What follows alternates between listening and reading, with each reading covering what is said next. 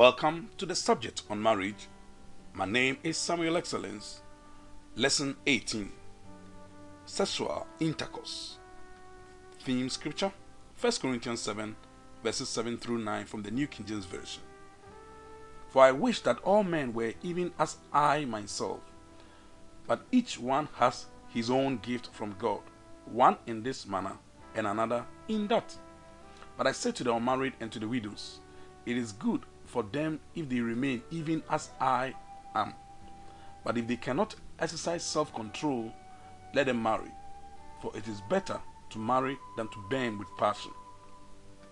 The message Apostle Paul was sincere enough to acknowledge that not all of us have the discipline and self control to live a single life. Everyone has weaknesses as well as strengths. Hence, much as he desired that everyone would remain unmarried as he was, he never imposed that on the church as a doctrine.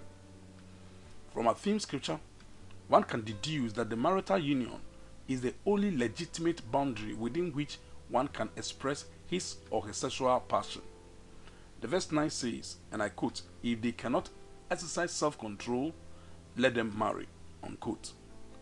He didn't say if they cannot exercise self control, let them look for a sex partner or a sex object. If sexual passion is to be expressed within the marital union only, it means sexual intercourse is the reserve of a man and a woman who are joined together as husband and wife.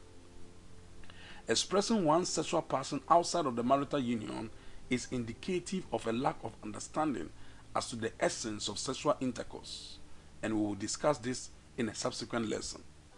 Scripture admonishes that it is better to marry than to burn with passion. It is better to marry than to commit sexual sin. Unfortunately, some have been married but are still burning with sexual passion. Knowing the essence of sexual intercourse will help married couples not to deprive each other of sex.